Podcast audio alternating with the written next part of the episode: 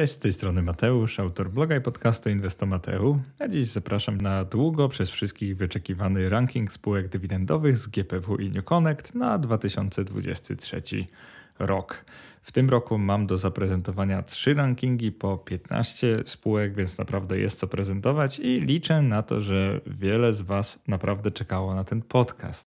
A liczę na to dlatego, że jest to jeden z moich ulubionych podcastów i wpisów i naprawdę mam dużą frajdę zrobienia tego researchu oraz po prostu z przedstawiania jego wyników. Jakoż to podcast, to nie będę prezentował tu całej treści wpisu, ponieważ zajęłoby to zbyt długo.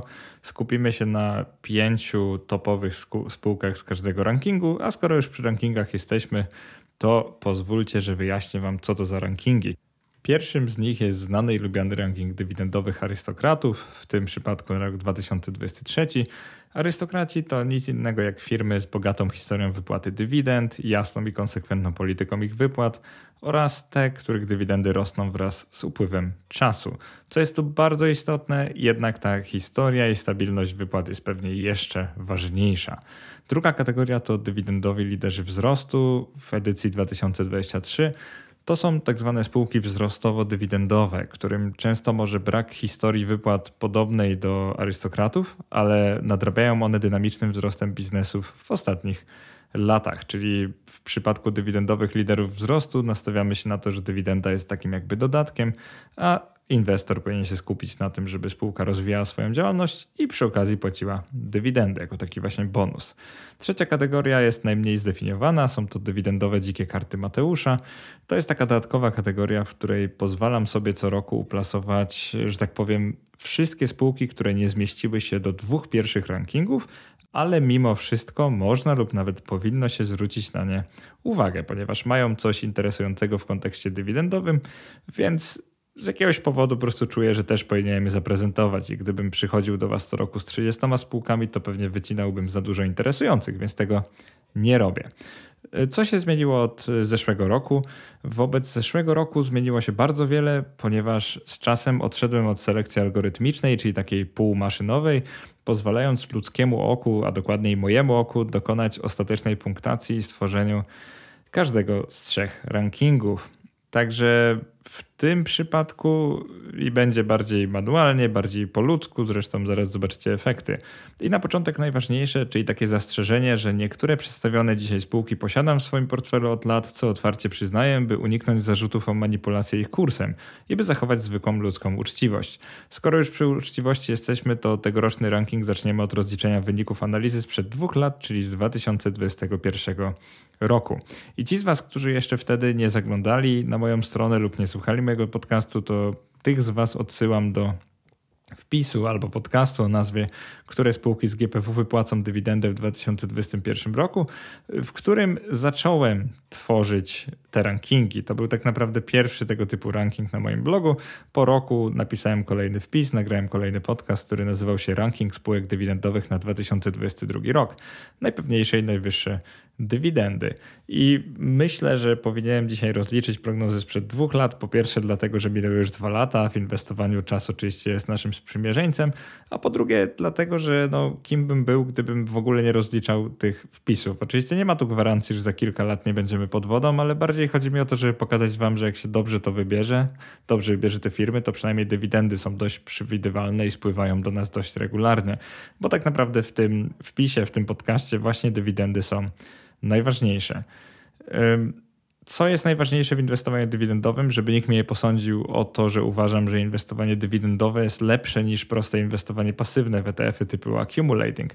Uważam, że inwestowanie dywidendowe jest dobre dla spokoju psychicznego inwestora, który dają mu spływające dywidendy, które przy okazji przypominają o tym, że na końcu jest coś prawdziwego, czyli nie nazwa, marka, logo czy ticker na giełdzie, ale prawdziwa spółka, która zarabia pieniądze, którymi dzieli się z akcjonariuszami co roku. Takie coś pozwala podchodzić do inwestowania dywidendowego w trochę taki sposób, jak podchodzi się do inwestowania w mieszkania na wynajem, ponieważ wykładamy nasze pieniądze, ale co jakiś czas coś z tego mamy i moim zdaniem to jest najważniejsze w inwestowaniu dywidendowym i właśnie dlatego jest dla mnie ono tak atrakcyjne. Na sam początek, zanim jeszcze pokażę Wam wyniki tych portfeli sprzed 2 lat, powiem wam, że śledzenie portfela dywidendowego to jest prawdziwa udręka i w tym arkuszu, który z Piotrkiem zbudowaliśmy wcześniej w tym roku, on jest opisany we wpisie akcje 10/10 i z tego co wiem ponad 1000 osób go regularnie używa, także cały ten 1000 osób pozdrawiam. Powiem wam tylko tyle, że jeżeli budujecie portfele typowo dywidendowe i nastawiacie się na posiadanie na przykład 5, 10 lub 15 albo nie daj Boże 25 i więcej instrumentów dywidendowych i odsetkowych, to takie spływające dywidendy, zwłaszcza jak spływają one kilkukrotnie w ciągu każdego roku, to będzie prawdziwa mordęga, ponieważ w naszym arkuszu w tej chwili, w jego obecnej wersji musicie dodawać je ręcznie. Dlatego tym, którzy chcą inwestować dywidendowo, naprawdę polecam skorzystanie z serwisu MyFund.pl. Większość z was pewnie go zna, ale jeżeli nie, to opowiem tylko tyle, że w MyFund, jak dodacie sobie odpowiednie aktywa i zmienicie ustawienia na takie, żeby automatycznie dopisywały się dywidendy, to te dywidendy będą automatycznie spływać do waszego portfela i można od razu od nich odliczyć podatek belki, więc jest to naprawdę arcyprzydatne narzędzie dla inwestorów dywidendowych.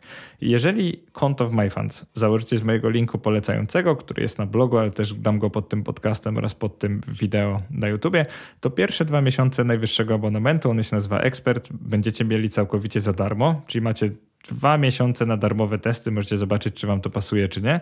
Po tym okresie musicie albo przedłużyć abonament, czyli wykupić go, albo dezaktywować konto. I tu kolejna niespodzianka, bo po 2 darmowych miesiącach koszt pierwszego abonamentu obniży się dla was o 20%, więc polecam kupować abonamenty roczne, bo zniżka dotyczy tylko pierwszego kupowanego.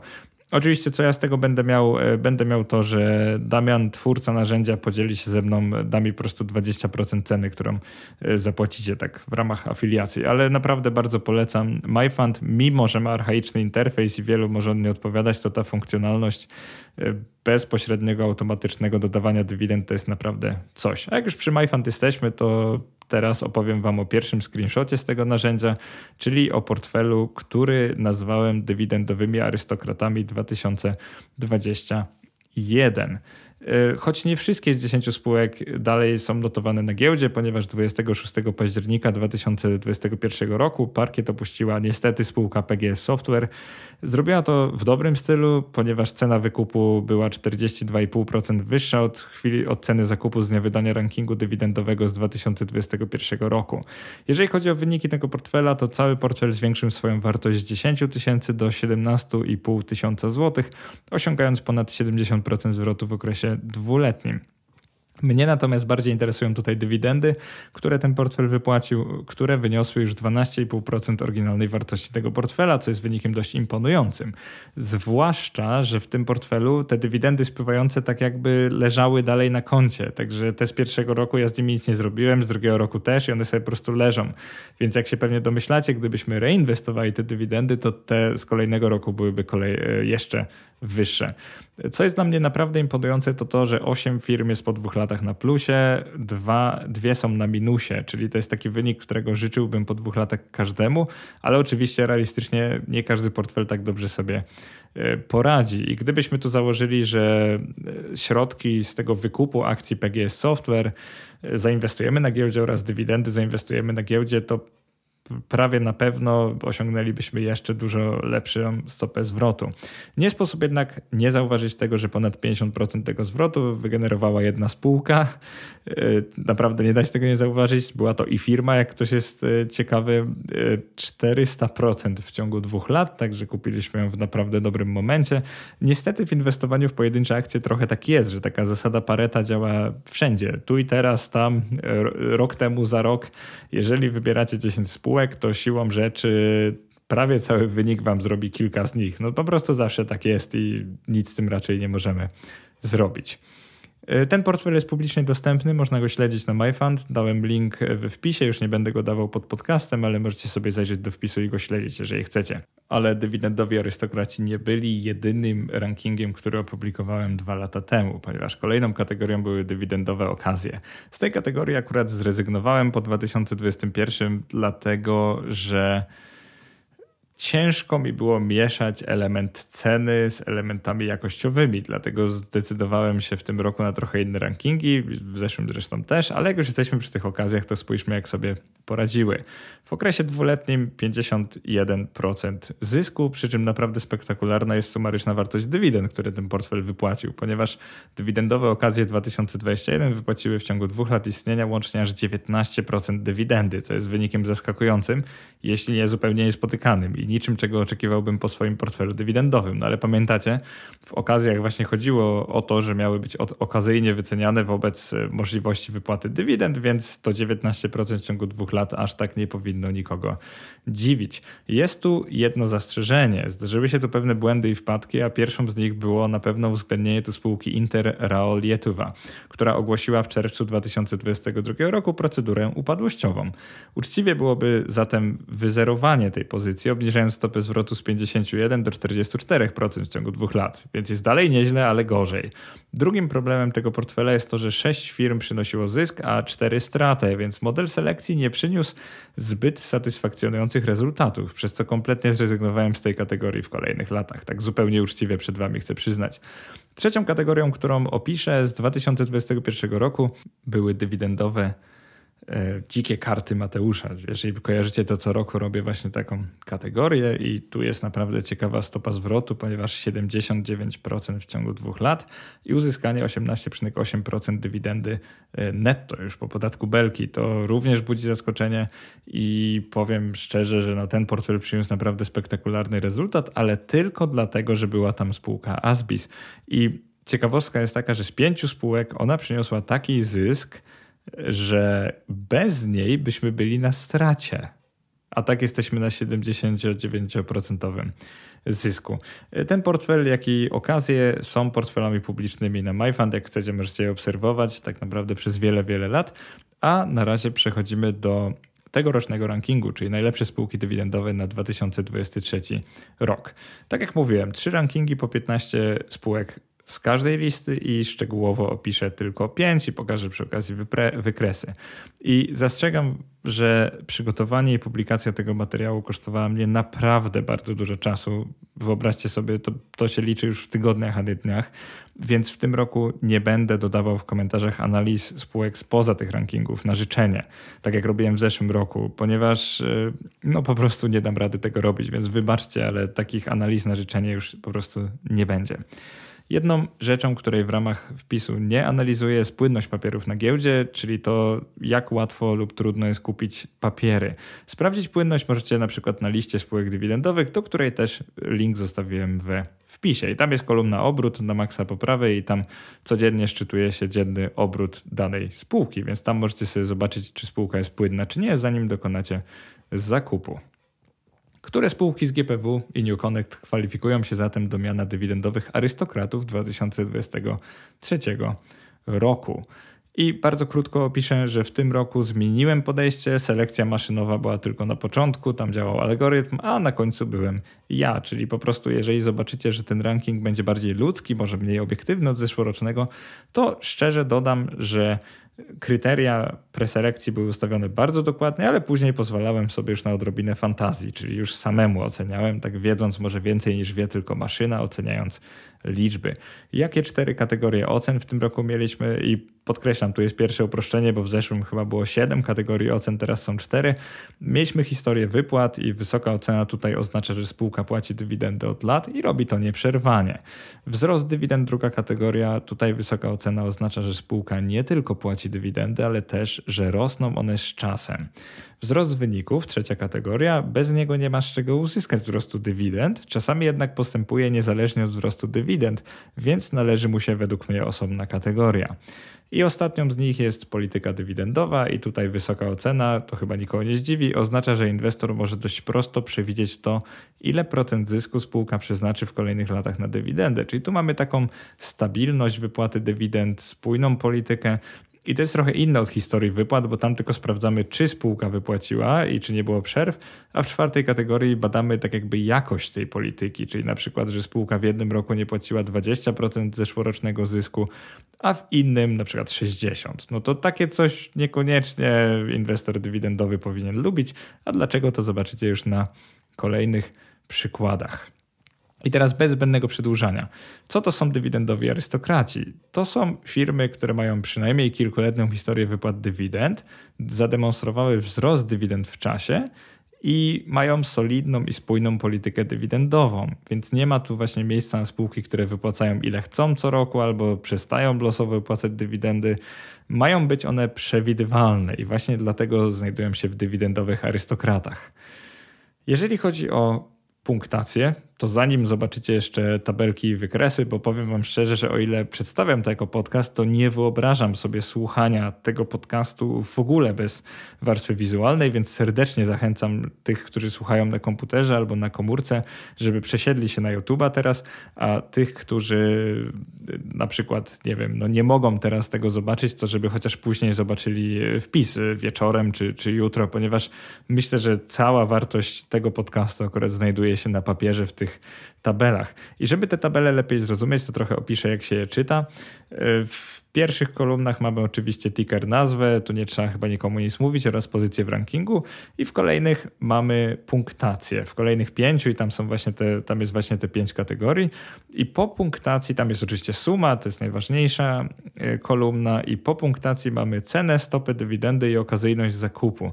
I tam mamy po prostu obecny kurs, minimum z 12 miesięcy oraz maksimum z 12 miesięcy. I to pozwala zobaczyć, jaką rozpiętość cen miały akcje danej spółki w ciągu ostatniego roku.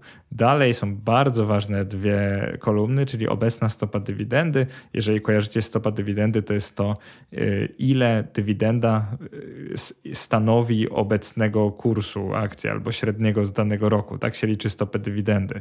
Natomiast stopa dywidendy wobec 2012-17 to jest już mierzone zupełnie inaczej, czyli obecna dywidenda wobec ceny akcji sprzed kilku lat, oczywiście skorygowanej o dywidendy. I teraz co to nam daje?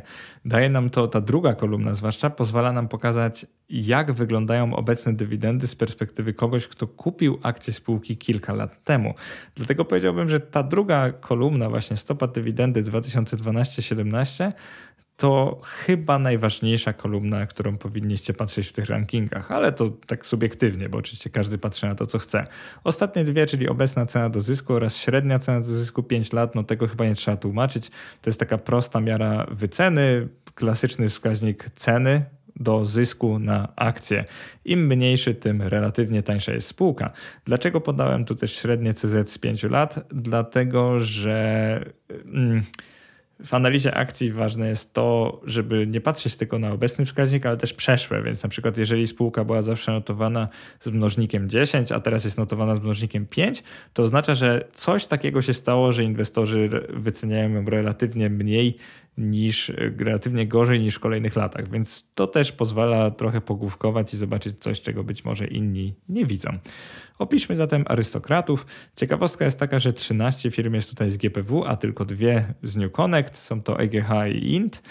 To może zaskoczyć konserwatywnych inwestorów, którzy mogą woleć inwestycje w większe firmy o dłuższej historii na giełdzie.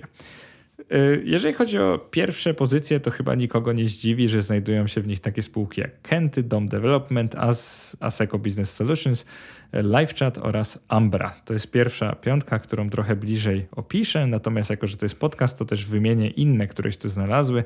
Na kolejnych pozycjach są i firma Asseco South and Eastern Europe, Neuka, KRKA, Decora, Eurotel, Team, Ecopol, Internity czy Budimex.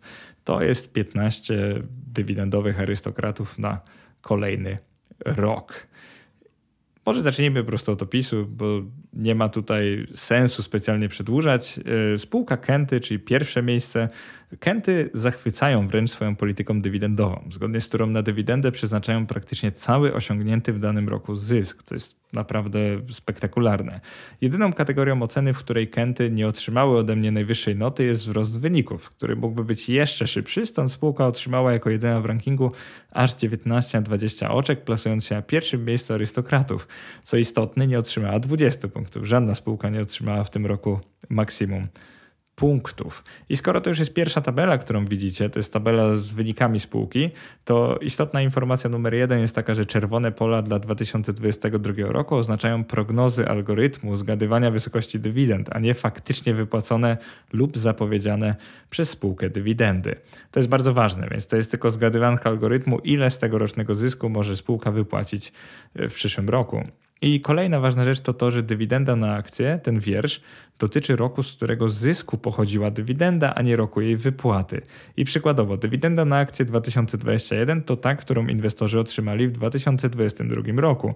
I podobnież dywidenda na akcję 2022 oznacza tyle, że w przyszłym roku, czyli w 2023, można się ewentualnie spodziewać takiej dywidendy, przynajmniej jest to możliwe w tej chwili. Jak już przy Kętach jesteśmy, to czym zajmuje się spółka? Zajmuje się ona produkcją i dystrybucją profili aluminiowych do budownictwa, a także wszelkiego rodzaju aluminiowych opakowań oraz folii polipropylenowych. Kęty w zestawieniu dywidendowych arystokratów mają u mnie bardzo szczególną pozycję, nie tylko dlatego, że jest pierwsza w tym roku, ale dlatego, że Kęty pojawiają się tu od lat, wypłacają dywidendę od wielu, wielu lat i po prostu ta spójność wzrostu wyników i wypłat dywidend jest tak imponująca, że no nie sposób by było grupy Kęty tutaj nie uwzględnić. Stąd pierwsze miejsce. Przechodzimy do drugiego miejsca. Na nim znajduje się deweloper mieszkaniowy Dom Development, który podobnie jak grupa Kęty jest już praktycznie stałym bywalcem tych moich corocznych zestawień. Dla wielu może być to dość niefortunny okres na inwestowanie w spółki z branży deweloperskiej, ponieważ jak pewnie wiecie, kolejne informacje z Biura Informacji Kredytowej potwierdzają, że zainteresowanie kredytami hipotecznymi dosłownie szoruje po dnie i jest co chwilę jest coraz niższe.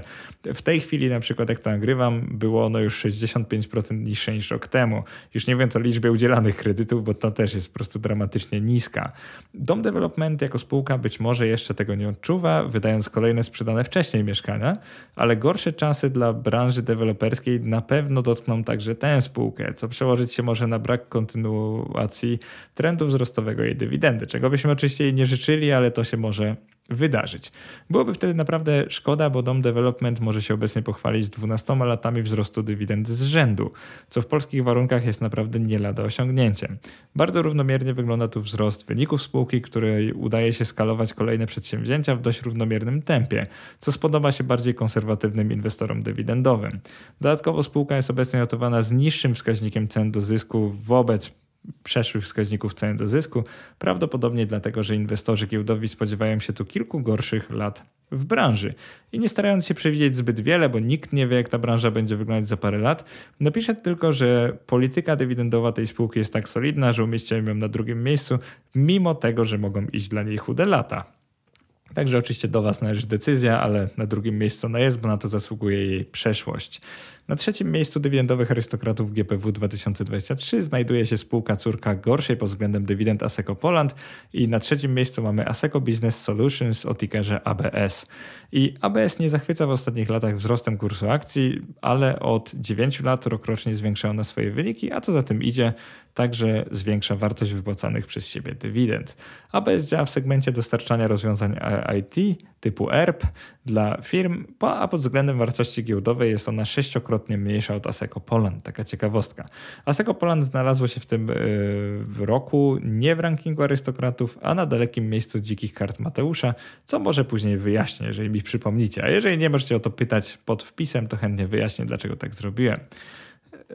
Natomiast my przechodzimy do opisu czwartej pozycji. No i tutaj niespodzianka, ponieważ umieściłem tu Livechat Software, czyli spółkę technologiczną, która zajmuje się produkcją i wdrażaniem rozwiązań wspierających e-commerce, czyli czatów i chatbotów oraz systemów helpdesk i internetowych baz wiedzy. I tak naprawdę powiedziałem e-commerce, ale wiadomo, czaty i chatboty nie są wykorzystywane tylko w e-commerce, więc ważne jest to, żeby zrozumieć, że LiveChat robi różne rodzaje czatów i chatbotów. Mamy więc spółkę, która potrzebuje dość niewiele aktywów trwałych, by działać, ponieważ jest typowo spółką, można powiedzieć, internetową, software'ową i od lat generuje zyski. Do tego dzieląc się ich prawie całością, czyli 85-95% stopy wypłaty dywidendy ze swoimi akcjonariuszami. Czyli jest to naprawdę solidna polityka dywidendowa i moim zdaniem świetny materiał na czwarte miejsce wśród dywidendowych arystokratów w tym roku. Niektórzy pewnie przyczepią się tego, że Livechat nie powinien się tu znaleźć, ponieważ jego historia wypłat nie jest tak imponująca jak niektórych innych spółek, ale ja uważam inaczej, ponieważ 9 lat nieustannie wzrastających dywidend w Polsce to dla mnie zupełnie wystarczająco dobrze, by nazwać firmę polskim dywidendowym arystokratą. I zestawienie arystokratów, tą top piątkę kończymy na spółce Ambra. Ambra jest spółką znaną i lubianą, nie tylko dlatego, że jest producentem i dystrybutorem win i produktów winopodobnych, ale dlatego, że jest ona naprawdę w tym panteonie spółek dywidendowych zawsze na szczególnej pozycji. Jeżeli chodzi o Ambrę, to może jej działalność rośnie trochę wolniej od tych 4 pierwszych miejsc rankingu, ale dzięki jej konserwatywnej i konsekwentnej polityce dywidendowej po prostu ciężko Ambry nie umieścić w dywidendowych arystokratach i chyba z tym zgodzi się większość osób, ponieważ zarząd tej spółki traktuje dywidendy bardzo poważnie, czego dowodzi historia 18 lat dywidend z tylko jedną roczną przerwą od tej wypłaty w 2008 kryzysowym roku. Analizując akcje spółki Ambra, warto zauważyć też, że zmienność cen akcji jest bardzo umiarkowana i naprawdę mocno podąża za coraz lepszymi wynikami spółki. Nie jest to jednak spółka wzrostowo-dywidendowa, dlatego znalazła się w arystokratach, a nie w drugiej kategorii, do której teraz płynnie przejdziemy. Druga kategoria, dywidendowi liderzy wzrostu. Tak jak mówiłem wcześniej, to spółki wzrostowo-dywidendowe, czyli te, dla których wypłacanie dywidend jest takim miłym dodatkiem dla akcjonariuszy, a nie sensem ich istnienia. W praktyce oznacza to, że w tej kategorii znajdą się również spółki młodsze oraz bardziej dynamiczne od arystokratów, od których nie będziemy już wymagać zbyt długiej historii wypłat dywidend, czyli kilka lat w zupełności wystarczy. Skupimy się zamiast tego na imponującym wzroście wyników ich działalności, czyli to będą spółki wzrostowe, które przy okazji wypłacają dywidendy. Tak można to przynajmniej zrozumieć. Na dywidendowych liderach wzrostu nigdy nie opierałbym swojego portfela dywidendowego, ale starannie wybrane jednostki mogą być świetnym jego uzupełnieniem i takim motorem do wzrostu nie tylko dywidend, ale też wartości całego portfela, czyli cen akcji w portfelu w przyszłości. Kryteria tutaj były dość proste. Jeżeli chodzi o historię wypłat dywidend, to nie wymagają tutaj wiele, punktacja tu mogła być praktycznie dowolna, natomiast wzrost wyników i wzrost dywidend musiał tu być wysoki, więc zazwyczaj było tak, że jeżeli spółka nie załapała się do arystokratów i miała dobry wzrost wyników i dywidend, to znajdowała się automatycznie w drugiej kategorii. Jeżeli chodzi o liderów wzrostu, tak już obserwując tabelę z nimi, z tymi 15 spółkami, tutaj pewnie zauważycie, że jest dużo spółek takich bardziej technologicznych, internetowych. Na pierwszym miejscu jest Playway, który pewnie jest spółką dobrze znaną. Jak nie większości z Was, to przynajmniej części tych, którzy to słuchają. Zaraz opowiem dlaczego oczywiście. Na drugim miejscu jest Mobruk, na trzecim Inwest, na czwartym CDA, na piątym Voxel, na szóstym Asbis, na siódmym Mirbut, na ósmym Oponeo.pl, na dziewiątym Kruk, na dziesiątym PCC Rokita, na 11 Eurosnack, na 12 MOL, na 13 Unibeb, na 14 Grodno i na 15 NTT System. To przeczytałem dla tych, którzy tego słuchają i chcieliby tylko poznać nazwy spółek, które tutaj padają. Inwestor dywidendowy zauważy od razu po tej tabeli, że mamy tutaj naprawdę ogromne różnice między obecną stopą dywidendy a tą, jakby gdybyśmy kupili parę lat temu. I mamy też tutaj drugą obserwację, że zmienność cen tych spółek jest dużo większa, przynajmniej była w ostatnich 12 miesiącach dużo większa niż dywidendowych arystokratów. I prosto ustalisz, na przykład porównując wartości z zielonej kolumny z wartościami z czerwonej kolumny dla danego wiersza, obliczając tak zwane min-max, czyli rozpiętość cenową akcji spółek w ciągu ostatnich 12 miesięcy. W przypadku dywidendowych liderów wzrostu co najmniej kilka firm dało się kupić jeszcze kilka miesięcy temu na prawdziwej promocji w kontekście dywidendowym, co powiedzieć można m.in. o zwycięzcy tego rankingu, czyli o firmie Playway. PLW to jest jej ticker. Playway jest producentem gier wideo, który płaci dywidendy od 2017 roku, czyli od pierwszego pełnego roku swojej obecności na polskiej giełdzie. I to dobry moment, by pozdrowić CEO, szefa tej firmy, czyli Krzysztofa Kostowskiego, który czasami zagląda na mojego bloga i wymienia ze mną niekiedy tweety na Twitterze, stąd wiem, że jest on tutaj, mam nadzieję, wiernym czytelnikiem lub słuchaczem podcastu. Playway to firma o niskim wymaganym nakładzie kosztów oraz dobrze zdywersyfikowanej działalności. Nie wiem, czy uwierzycie, ale ma ona udziały w 52 innych spółkach tworzących gry, co jest naprawdę dużą dywersyfikacją tego portfolio. co czyni ją stosunkowo dobrym zakładem, jeśli chodzi o dywidendy na kolejne lata. Dlaczego Playway wylądował na pierwszym miejscu tego zestawienia, to chyba zobaczycie sami na wykresie. Równie imponującego wzrostu działalności na polskiej giełdzie szukać naprawdę trudno, więc to jest jeden z powodów. Do tego Playway pokazuje, że dość poważnie podchodzi do polityki dywidendowej, więc dlaczego by nie dać mu tego kredytu zaufania? Ale to jak każdy oczywiście decyduje za siebie. Bystro oko analityka zauważy na wykresie jednak coś dziwnego w kontekście kursu akcji Playway. W zasadzie kurs akcji jest w tabeli na wykresie, żeby nie było, który w grudniu 2020 roku wynosił nawet 633 zł przy zysku netto za ten rok wynoszącym około 15 zł na akcję. Na szczęście dla nas spółka Playway wróciła obecnie do rozsądniejszych wycen i w 2022 roku jej akcje dało się kupić w przedziale 220-300 zł za około 22 zł zysku z ostatnich 4 kwartałów, więc jest już coraz lepiej, coraz bardziej defensywnie. Przechodzimy do drugiego miejsca. Na drugim miejscu dywidendowych liderów wzrostu zdecydowałem się umieścić popularną wśród polskich inwestorów spółkę Mobruk, czyli MO-Bruk.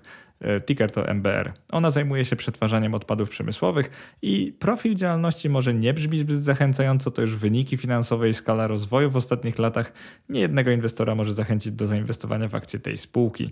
Imponujący jest tutaj zwłaszcza bardzo dynamiczny wzrost przychodów, o który zwykle dość ciężko wśród spółek dywidendowych. To widać naprawdę na pierwszy rzut oka. Mobruk przykuwa uwagę też tym, że wypłacane dywidendy rokrocznie przekraczają osiągnięty zysk, co wytłumaczyć można dość prosto, a dokładniej tak, że EBITDA, czyli postać zysku skorygowana amortyzacja, też się na ją mówi EBITDA, pozwala na wypłatę dywidendy w tej wysokości, czyli po prostu jak skorygujemy o amortyzację, tego zysku jest więcej niż na to wygląda. Niektórym firma ta może nie kojarzyć się z dywidendami ze względu na jej relatywnie krótką historię wypłat, która wynosi tylko 4 lata, ale może powinna zacząć kojarzyć się z dywidendami, no bo jak spojrzycie sobie na tabelę i wykres, to zobaczycie, że rośnie nam naprawdę solidna spółka dywidendowa. Na trzecim miejscu znalazł się deweloper mieszkaniowy ED Invest, ticker EDI, który w ostatnich 3 latach zanotował skokowy wręcz wzrost przychodów i za tym szedł na szczęście wzrost zysku netto. Na plus jest to, że zarząd decyduje się rok do roku na wypłaty dywidend, ale w przeszłości robił to niestety w sposób bardzo nieregularny, przez co wielu osobom firma tak nie kojarzy się w ogóle z dywidendami. Ktoś, kto zdecydował się na inwestycje w papiery tej firmy kilka lat temu, z pewnością ucieszy się teraz tym, że stopa dywidendy wynosi relatywnie od tamtej ceny teraz 30-40%, w zależności kiedy kupił te akcje. Więc jest to naprawdę spółka wzrostowo-dywidendowa.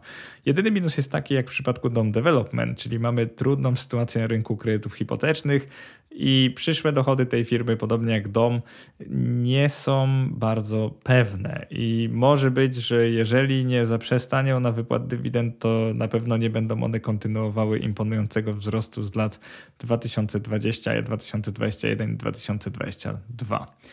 Niewielu wie, że po wydaniu poprzednich edycji tego rankingu niektóre firmy kontaktowały się ze mną w celu podania mi alternatywnych źródeł kontaktu na potrzeby przyszłych rankingów. I jedną z tych firm była firma CDA, o tickerze takim samym jak nazwa, czyli CDA, która specjalizuje się w działalności VOD, czyli Video on Demand, próbując stać się takim polskim Netflixem, tak można żartobliwie powiedzieć. CDA rozwija swój biznes dość dynamicznie, jednocześnie oferując bardzo szczodrą politykę dywidendową swoim akcjonariuszom, czyli cały zysk wypłaca w dywidendach, a jeżeli zobaczycie, że więcej od zysku, to podobnie to jest to kwestia właśnie EBITDA, czyli amortyzacji.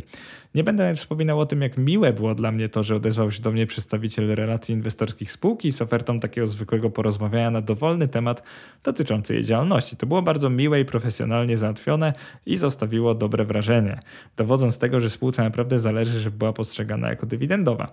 I nie mówię tego dlatego, że ona się znalazła na tak wysokim miejscu właśnie dlatego, bo znalazłaby się tam, gdyby nawet ten przedstawiciel się do mnie nie odezwał. Natomiast było to bardzo profesjonalne i nie miałbym problemu, żeby więcej spółek tak robiło, bo oczywiście dla kogoś, kto robi takie rankingi, możliwość skontaktowania się bezpośrednio ze spółką, takiego prostego, to jest na wagę złota.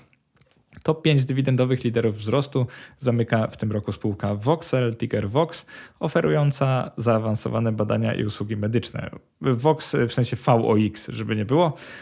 Spółka Voxel od kilku lat przejawia ambicje do stania się spółką dywidendową. Działa w branży w pewnym sensie odpornej na kryzysy, co oczywiście nie jest do końca prawdą, ale tak się może wydawać, co jest dobrą wiadomością dla zainteresowanych nie tylko wzrostem wyników, ale i stabilnością dywidend i stabilnością działalności ogółem. Jedyna niewiadoma dla Voxel i coś, czego bym się mógł przyczepić, to polityka dywidendowa spółki, bo czasem wypłacał na 50% zysku w ramach dywidendy, a innym razem prawie 100% osiągniętego zysku, czyniąc przewidywanie przyszłych dywidend trudnym albo nawet niemożliwym. Więc fajnie by było, jakby ustabilizowała politykę dywidendową. Ostatnia kategoria, którą omówię, to spółki, które nie weszły do dwóch głównych zestawień, ale bez których ten podcast byłby po prostu niekompletny. I nazywam je dzikimi kartami Mateusza, czyli moimi. Jakie inne spółki przykuły moje oko? I zacznijmy od tego, że dość łatwo było się dostać do dzikich kart, ponieważ warunki były trywialne wręcz, czyli trzeba było nie zakwalifikować się do arystokratów, nie zakwalifikować się do liderów wzrostu, a później mimo wszystko mieć dość wysoką ocenę, czyli ponad 50%, czyli ponad 10/20. I jeżeli spółce to się udało, to umieściłem ją w dzikich kartach Mateusza 2023. Jak już spojrzymy sobie na tę tabelę, to zauważymy na pierwszy rzut oka prawdopodobnie, że średnia cena do zysku, ten współczynnik wyceny, jest tutaj dużo niższy niż dla arystokratów. Mianowicie wynosi on 6,7 wobec prawie 11, jak mieli właśnie średnio arystokraci. Czego to dowodzi? Przede wszystkim tego, że inwestorzy nie cenią ich tak bardzo jak dojrzałych arystokratów. Natomiast dzikie karty mogą niektórych zachwycić taką ambicją dostania się arystokratami w przyszłości. Co ciekawe też tutaj, jak spojrzycie na tę tabelę, to prawie na pewno od razu zauważycie, że wiele spółek relatywnie do cen akcji z przeszłości wypłaca naprawdę solidne dywidendy, takie bardzo, bardzo wysokie, dwucyfrowe i często właśnie wysokie dwucyfrowe. Drugą rzecz, którą z pewnością zauważy większość z Was, to to, że bieżąca stopa dywidend dla kilku z nich jest naprawdę ogromna, taka wręcz nienaturalnie wysoka, więc tu bym też się zastanawiał, jak to jest możliwe, że cena akcji jest taka przy tak wysokiej wypłaconej dywidendzie. Jako że nie robiłem takich dogłębnych analiz jakościowych, to na przykład może być, że umieszczam tu spółki, które już zapowiedziały, że raczej nie wypłacą dywidend w przyszłym roku. Tu bym zwłaszcza uważał na deweloperów mieszkaniowych, bo na ich miejscu sam bym się zastanawiał, czy to robić. Więc pamiętajcie, że obecność w tych tabelach to nie jest gwarancja tego, że w przyszłym roku dywidenda, a raczej takie docenienie, że w przeszłości wypłacały one solidne dywidendy, mimo że nie zakwalifikowały się do innych rankingów. W dzikich kartach Mateusza na ten rok króluje Dektra, która jest na pierwszym miejscu, na drugim miejscu jest Delko, na trzecim XBS Prolog, na czwartym Alumetal, na piątym ABPL, na szóstym Laboprint, na siódmym 7fit, na ósmym X+, na dziewiątym Ferro, na dziesiątym Atal, na jedenastym Asseco Poland, to niektórych zdziwi, że tak nisko w tej kategorii, na dwunastym Stal Profil, na trzynastym Torpol i na czternastym Tarczyński oraz na 15 Sunex. To są firmy, które pewnie chociaż część z Was kojarzy, natomiast ja szybko wyjaśnię, dlaczego Asseco jest na 11 miejscu dzikich kart, a nie ma go na przykład w arystokratach.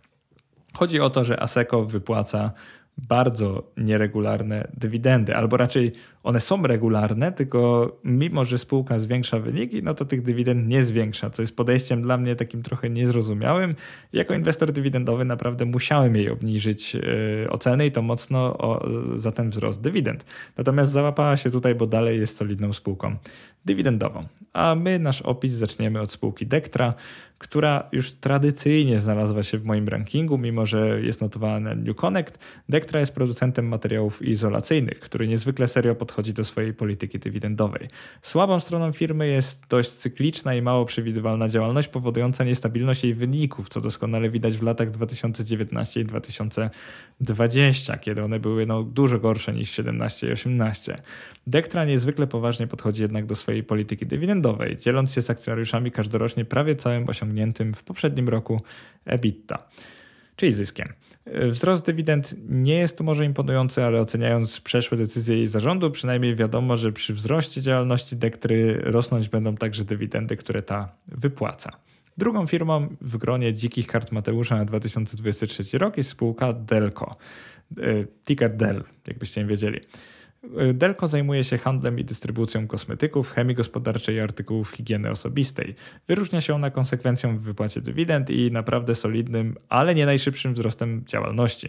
Posiada według mnie zbyt krótką historię wypłaty dywidend, by stać się arystokratą, ale jej polityka dywidendowa, czyli 20-30% zysku z ubiegłego roku zawsze idzie na dywidendę, jest dość spójna i konsekwentna, co oczywiście należy docenić. A jak już o docenianiu mówimy, to kolejną spółką, czyli na trzecim miejscu dzikich kart Mateusza w tym roku znalazł się Prolog, czyli XBS Prolog o tickerze XBS. Prolog świadczy usługi magazynowania, logistyki i obsługi celnej zamówień dla firm o różnej skali działalności. XBS według mnie oferuje imponujący wzrost działalności, a punkty traci głównie w kategorii ciągłości i stabilności dywidend, które bywają tu wypłacane dość wyrywkowo i w taki losowy sposób. To, co chciałbym o XBS Prolog powiedzieć jednak, to to, że działa ona w ciekawej branży, którą interesuje się prywatnie od czasu wybuchu pandemii COVID-19. I ta branża, czyli właśnie branża magazynów, magazynowania, według mnie w kolejnych latach czekają dalszy wzrost, bo to jest praktycznie nieubłagane, że ten e-commerce będzie się rozwijał, a sklepy stacjonarne, no dalej może będą mocne, ale jednak nadchodzą czasy e-commerce. Myślę, że to jeszcze nie koniec rozwoju tego typu spółek. Czwartą w kolejności w tej grupie była spółka Alumetal, jest spółka Alumetal, ticker AML, czyli podobnie jak grupa Kęty, firma działająca w branży aluminiowej, ale koncentruje się ona na stopach aluminiowych dla branży motoryzacyjnej, także ma trochę inną specjalizację. Alumetal nie miał niestety ciągłości wypłat dywidend, bo w 2020 roku, to jest akurat kolumna 2019, bo przypominam, że dywidendy umieściłem tam, z którego roku pochodziły, z zysku, a nie w którym były wypłacane. Alumetal niestety wtedy zrezygnował z dywidendy. Natomiast podobnie jak Kęty rozwija ostatnio swój biznes bardzo szybko, pomogły mu z pewnością rosnące koszty materiałów, dzięki czemu zysk netto firmy wzrósł w ciągu 2 lat ponad 4-krotnie, co jest bardzo imponujące. Spółki nie zaliczyłbym jednak do arystokratów nie tylko z powodu dość krótkiej historii wypłat dywidend, ale też z powodu dość chaotycznych i nieprzewidywalnych dywidend, co ocenić można po wierszu ze stopą wypłaty dywidendy w nawiasie DPR. Piątą i ostatnią spółką, którą w tym wpisie i w tym podcaście opiszę, jest ABPL, czyli ABE ticker. Dystrybutor IT i elektroniki, który może i nie wypłaca dywidend od dawna, ale od paru lat stara się wypłacać rosnące dywidendy. Czyli pozwala nam wierzyć, że za 4-5 lat dołączy do grona dywidendowych arystokratów. Spółkę ABPL cechuje bardzo zrównoważony wzrost przychodów, który może się spodobać defensywnym inwestorom ceniącym sobie takie bardziej przewidywalne biznesy. I na ABPL chciałbym zakończyć część opisową tego podcastu, zapraszając Was do przejrzenia pozostałych pozycji każdego z rankingów. By je znaleźć, wystarczy po prostu przeskoczyć we wpisie podsumowanie i tabelę z zapisem do newslettera, scrollując w dół. Mam nadzieję, że tegoroczny ranking był dla Was jak zwykle przydatny i liczę na ciekawe dyskusje w komentarzach, czy to na YouTubie, czy to pod wpisem na blogu, choć oczywiście preferuję pod wpisem na blogu, bo wtedy więcej osób zobaczy te nasze dyskusje. Podsumowując, żeby chwilę opowiedzieć, jak to było tworzyć ten ranking w tym roku. Wbrew pozorom był on znacznie trudniejszy do zrobienia niż te z 2020 i 2021 roku. Było tak, ponieważ poza automatycznym algorytmem oceny przepuściłem przez filtr wszystko w taki sposób bardziej subiektywny, przez własne oczy, analizując ręcznie około 110 spółek, by stworzyć 3 rankingi po 15 firm. I bonusową listę ostatków, ona też jest we wpisie, tam już nie rozwijam się, nie daję konkretnych tabel, ale macie taką listę jeszcze innych spółek dywidendowych, które się nie załapały. Materiału byłoby tu przynajmniej na kilka wpisów, więc koniecznie dajcie znać w komentarzach, czy forma była w tym roku przystępna, a jeżeli nie, to śmiało dawajcie znać na temat tego, co mógłbym zmienić w kolejnych latach, bo oczywiście jestem otwarty na wszelkie komentarze, również krytyczne. Jak już jesteśmy przy dywidendach i wpisach dywidendowych, to przyznam, że bardzo wiele osób prosi mnie o to, by dokonywać podobnych analiz również dla spółek zagranicznych. Na co się na razie nie zdecydowałem po prostu z braku czasu. No, sam prowadzę ten blog i nie miałbym czasu na takie analizy raczej. I o ile wyobrażam to sobie w przyszłości tak, że dywidendowi arystokraci z USA może i byliby w moim zasięgu czasowym i umiejętnościowym, to już spółek europejskich oraz azjatyckich raczej nie dałbym rady gruntownie dla Was przeanalizować. Jeśli w komentarzach wyrazicie dużą chęć do tego, żebym wykonał w przyszłości takie rankingi, to oczywiście przemyślę to. Nie mówię nie, ale też mówię, że nie mam na to jakichś dużych mocy przerobowych, żeby to robić. Także zastanowię się, jak dacie znać, ale niczego nie obiecuję. Mam nadzieję, że format się podobał, bo starałem się zrobić go jak najbardziej przystępny. I na koniec jeszcze taka mała polecajka, bo jest osoba, która robi naprawdę świetną robotę w kontekście inwestowania dywidendowego. Mówię tu o Marcinie Jaworskim, który udziela się na grupie facebookowej Dividend Kings. Jak jeszcze was tam nie ma, to koniecznie dołączcie. Marcin publikuje za darmo takie raporty co miesiąc, nazywa je Dividend Kings. Grupa nazywa się Dividend Kingdom, czyli jak Królestwo Dywidend. I Marcin w tych raportach bardzo gruntownie opisuje różne wskaźniki finansowe, ale w kontekście dywidendowym spółek z USA. Z tego co wiem, ma on nie tylko rankingi spółek z USA, można go wesprzeć na Patronite, więc serdecznie polecam, jak to mówią, tego Allegrowicza. Naprawdę warto zajrzeć do tych rankingów, jeżeli też chcecie inwestować za oceanem dywidendowo, no to Marcin robi naprawdę świetną robotę w tej dziedzinie. Jeżeli chodzi o moją pracę, no to tak jak mówiłem, naprawdę się w tym roku namęczyłem, będę wdzięczny, jak mnie docenicie. Jeżeli chcecie jakoś bardziej namacalnie, to mam taki link do stawiania kawy na buycoffee.to i ten link znajdziecie pod każdym podcastem, pod każdym klipem na YouTubie oraz we wpisie, jeżeli chcielibyście mnie wesprzeć, ale pamiętajcie, że robię to za darmo, więc na pewno nie przykładam do tego jakiejś dużej wagi. Jest mi po prostu miło, jeżeli ktoś zdecyduje się skorzystać z tego linku. I tak jak mówiłem, tabelę danych dla wszystkich 45 spółek znajdziecie we wpisie na samym dole. Także miłego scrollowania, miłego oglądania, a ja lecę nagrywać kolejny podcast. Na razie, trzymajcie się, cześć!